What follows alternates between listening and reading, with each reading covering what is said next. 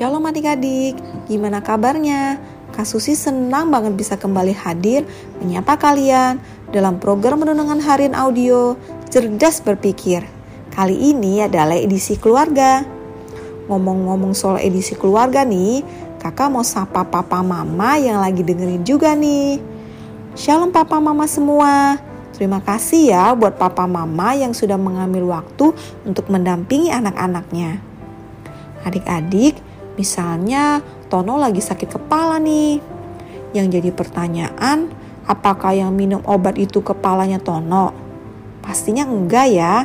Pas Tono sakit kepala dan harus minum obat, pasti semua anggota tubuh Tono bekerja sama untuk minum obat. Tangan sesekali memegang kepala sebagai respon dari kepala yang sakit. Mata melihat-lihat dan cari obatnya. Kaki berjalan membawa Tono ke arah obat. Tangan ambil obat dan mengarahkannya masuk ke dalam mulut. Mulut akan minum obatnya. Organ pencernaan akan mengolah obatnya. Kurang lebih gitu kan? Bayangin deh kalau misalnya mulut bilang gini, yang sakit kan kepala, kenapa aku yang harus minum obat? Aneh kan?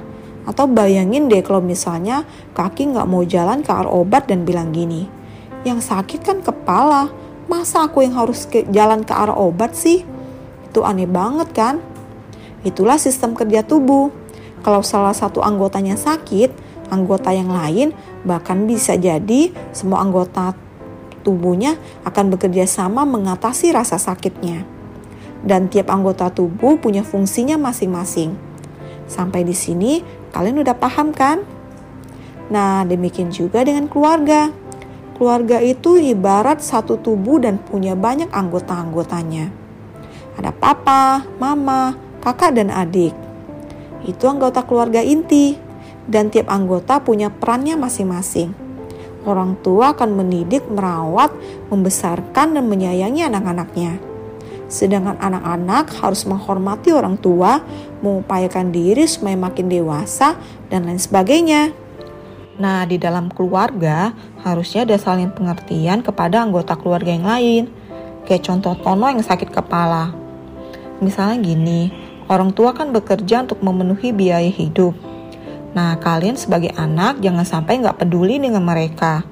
Ya memang kalian belum dapat bekerja, tapi seenggaknya kalian bisa buat orang tua kalian bangga dan gak menyesal telah bekerja keras untuk kalian. Banyak hal yang bisa dilakukan, belajar dengan tekun supaya kalau bisa jadi anak yang berprestasi di sekolah.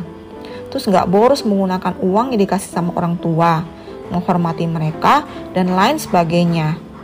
Walaupun kalian masih anak-anak, tapi kalian juga harus tetap belajar untuk memahami orang tua.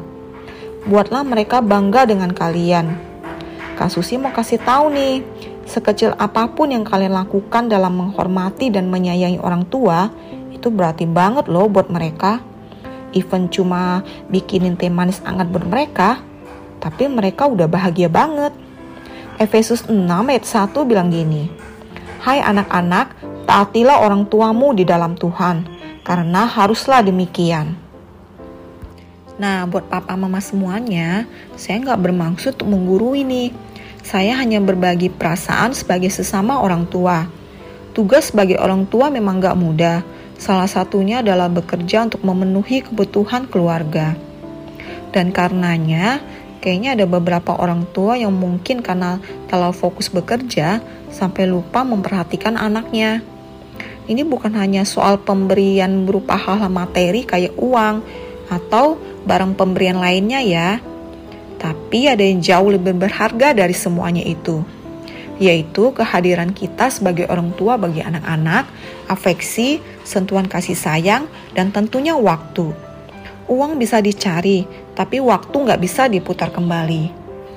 Jadi, papa mama, mari kita minta hikmat kepada Tuhan agar bisa menjadi orang tua yang lebih baik dalam mendidik dan memperhatikan anak-anak kita. Saya menyadari bahwa bukan hal yang mudah dalam mendidik anak di tengah dunia yang semakin jahat ini biarlah kita bisa mendidik mereka dari semasa kecil tentang prinsip-prinsip kebenaran firman Tuhan, agar mereka kelak tumbuh menjadi orang yang memuliakan Tuhan, membanggakan kita sebagai orang tua, dan sukses di masa depan. Intinya, ayo kita semua sama-sama saling pengertian antar anggota keluarga, karena kita adalah satu tubuh, yaitu tubuh Kristus. Dan kiranya melalui keluarga kita, semakin banyak orang tertarik mengenal Tuhan Yesus. Yuk kita berdoa. Terima kasih Tuhan untuk keluarga yang Tuhan berikan kepada kami. Kami belajar bahwa dalam keluarga kami punya fungsi yang berbeda-beda sebagai anggota tubuh. Tolonglah kami Tuhan, baik sebagai papa, mama, ataupun anak, agar kami bisa melakukan bagian kami masing-masing dengan baik sehingga ada kesatuan dalam keluarga kami dan kami bisa saling mengasihi satu sama lain sehingga kami akan melihat berkat Tuhan turun atas keluarga kami serta keluarga kami akan menjadi berkat bagi keluarga yang lain. Dalam nama Tuhan Yesus, kami sudah berdoa dan mengucap syukur. Haleluya. Amin. Oke, tetap sehat, tetap semangat, dan tetap jadi berkat. Jangan lupa bahagia ya. Tuhan Yesus memberkati. Dadah.